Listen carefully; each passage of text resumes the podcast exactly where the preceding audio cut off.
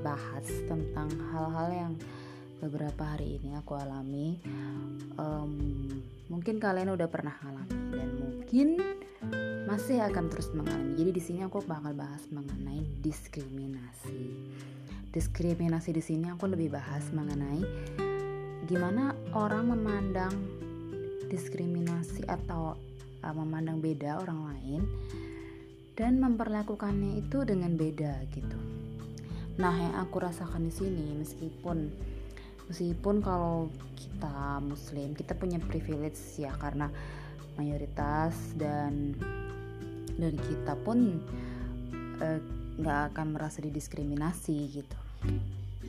Sekarang permasalahannya adalah kalau kita itu minoritas itu pasti kayak ada perasaan diskriminasi.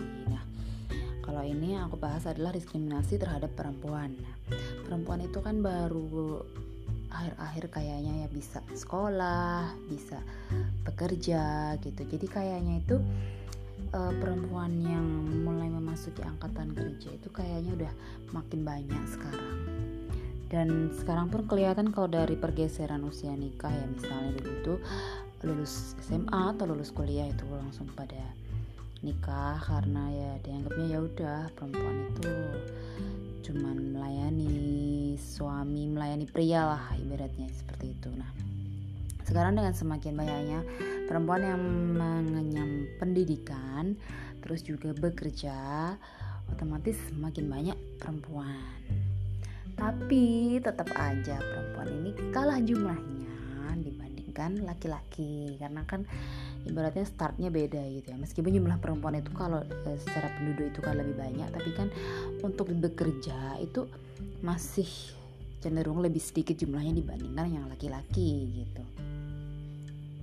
Cuman dalam suatu penerimaan angkatanku waktu bekerja angkatan kerjaku di kantorku waktu bekerja itu perempuan itu sempat menyentuh angka e, 70 nya penerimaannya pas itu kebetulan perempuan. Nah usut punya usut setelah beberapa tahun aku masuk di kantor ini aku sempat ngobrol sama beberapa orang senior. Katanya dulu itu waktu penerimaan karyawan di tahunku itu sempat dibahas apakah mau pakai proporsi perempuan dan laki-laki supaya imbang misal 50-50 tapi waktu itu seorang pimpinannya berkata, "Kenapa harus pakai promos proporsi seperti itu? Kenapa? Harusnya kan ya udah biarin aja." biarin aja yang mampu yang mampu jadi kita cut dari nilainya nilai tesnya waktu itu alhasil yang keluar 70% perempuan sekarang udah sekian tahun berjalan banyak yang perempuan ini mengajukan pindah karena alasannya mengikuti suami. Sekarang menjadi semakin diskriminasi ketika perempuan dipandang, ih gak bisa lagi untuk perform karena harus suatu hari suatu hari harus pindah suatu tempat mengikuti suami atau alasan lainnya ya pokoknya kalau perempuan pindah itu kayak seakan-akan menjadi hal yang uh, apa ya menjadi hal yang kalau pindah tuh ya ya udahlah. Karena perempuan seperti itu. Nah pun untuk perempuan-perempuan yang tidak pindah menjadi ada diskriminasi juga ketika dia uh, apa namanya jadi sedikit jumlahnya di beberapa tempat ya. Karena banyak yang pindah. Satu yang keluar juga. Dua. Nah yang pindah ini kemudian mempengaruhi yang tidak pindah karena menjadi sedikit gitu kan. Dengan sedikitnya ini dipandang kemampuannya nggak sama dengan laki-laki.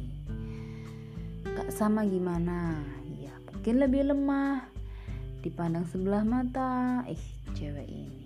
Ih perempuan, ibu-ibu ini.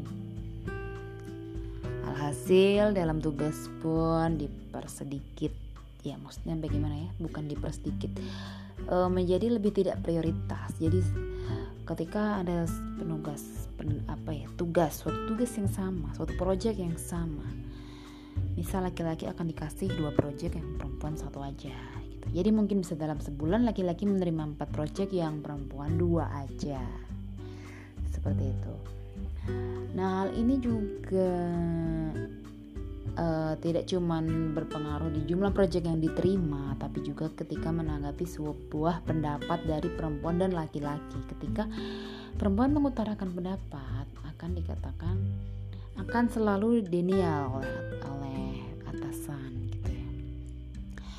Misal atasan akan mengatakan, eh, silahkan kalau ada masukan saran. Ketika yang menyampaikan laki-laki dan ketika yang menyampaikan perempuan, selalu tanggapan untuk uh, pendapat yang perempuan uh, lebih seperti kesampingkan dan dan intinya tetap tidak didengar pendapatnya. Tetapi jika laki-laki yang berpendapat maka lebih didengarkan dan kadang-kadang berlaku untuk umum juga. Jadi misalnya dia setuju diberlakukan untuk semuanya. Nah, itu baru salah satu contoh diskriminasi di dunia kerja. Kalau kita misalnya lihat Gojek ya Gojek Grab ya pokoknya layanan transportasi online pasti juga perempuan dipandang sebelah mata di mana kalau mendapatkan driver yang perempuan nggak mau bilangnya cancel bilangnya saya aja yang bawa kasihan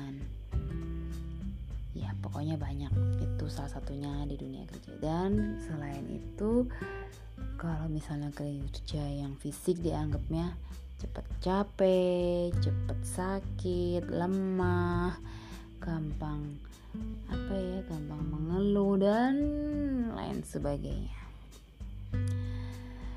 Ya, sebenarnya mungkin ini masih perjuangan yang panjang untuk bisa menyamakan juga ya uh, supaya perempuan tidak diremehkan gitu di, di dunia kerja. Tapi permasalahannya lagi ketika memang banyak perempuan yang mengajukan alasan-alasan untuk tidak perform itu karena misalnya mengurus anak, mengurus suami, mengurus orang tua. Nah, endingnya balik-baliknya lagi ketika perempuan itu dituntut untuk mengurusi pekerjaan domestik seperti itu, di mana uh, kerjaan kantor jadi harus dikorbankan dan di mana rekan kerja dan atasan seolah-olah harus memaklumi dengan kondisi yang seperti ini, seolah-olah juga perempuan melanggengkan diskriminasi itu sendiri karena akan menyukseskan bagaimana pandangan terhadap perempuan itu sendiri di dunia kerja. Di mana kalau misalnya udah nikah, udah punya anak, akan tidak perform atau perform menurun karena kalau pagi izin jemput anak atau izin terlambat karena antar anak harus ini anak kemudian uh, yang ini suami yang ini urusan dengan orang tuanya wah banyak. Jadinya kayaknya masih jauh gitu perjalanan perempuan ini untuk dipandang sama dan kayaknya memang nggak bisa sama gitu ya. Jadi kalau misalnya kalau kita ngelihat di dunia barat sendiri ya perempuan ada cuti hamil, cuti melahirkan, cuti haid.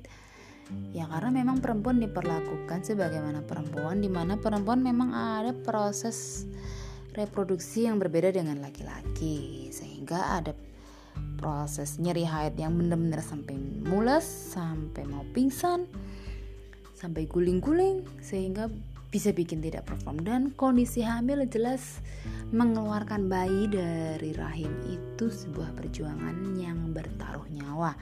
Jadi ya kalau misalnya orang melahirkan disuruh uh, kerja gitu ya kayaknya itu kok nggak mungkin gitu.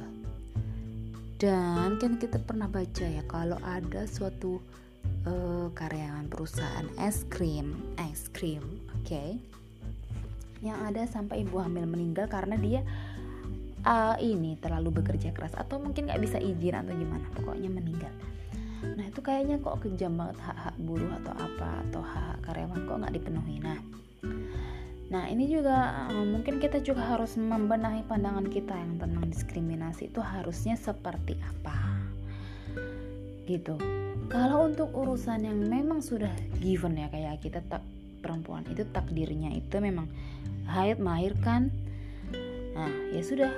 Itu memang harus dikasih izin misalnya, izin uh, cuti melahirkan cuti haid gitu ya tetapi kalau misalnya itu kaitannya sama perform yang misalnya tugas fisik lapangan kita bisa kasih sama gitu ya di mana mungkin perempuan um, be memang beda gitu ya fisiknya. Tapi kalau sepanjang cuman ya nggak berat-berat amat nggak yang sampai angkut-angkut palu-palu atau apa pun anggap aja itu sama setara gitu ya. Harusnya itu bisa. Mungkin gitu dulu sih. Ada yang bisa disimpulkan dari ini ya kalau diskriminasi itu berarti kan pilih-pilih ya. Nah kalau pilih-pilih ini kita juga harus melihat porsinya. Apakah emang bisa seperti itu atau memang ada yang harus disetarakan dan disamakan. Oke segitu dulu teman-teman. Semoga bermanfaat. thank you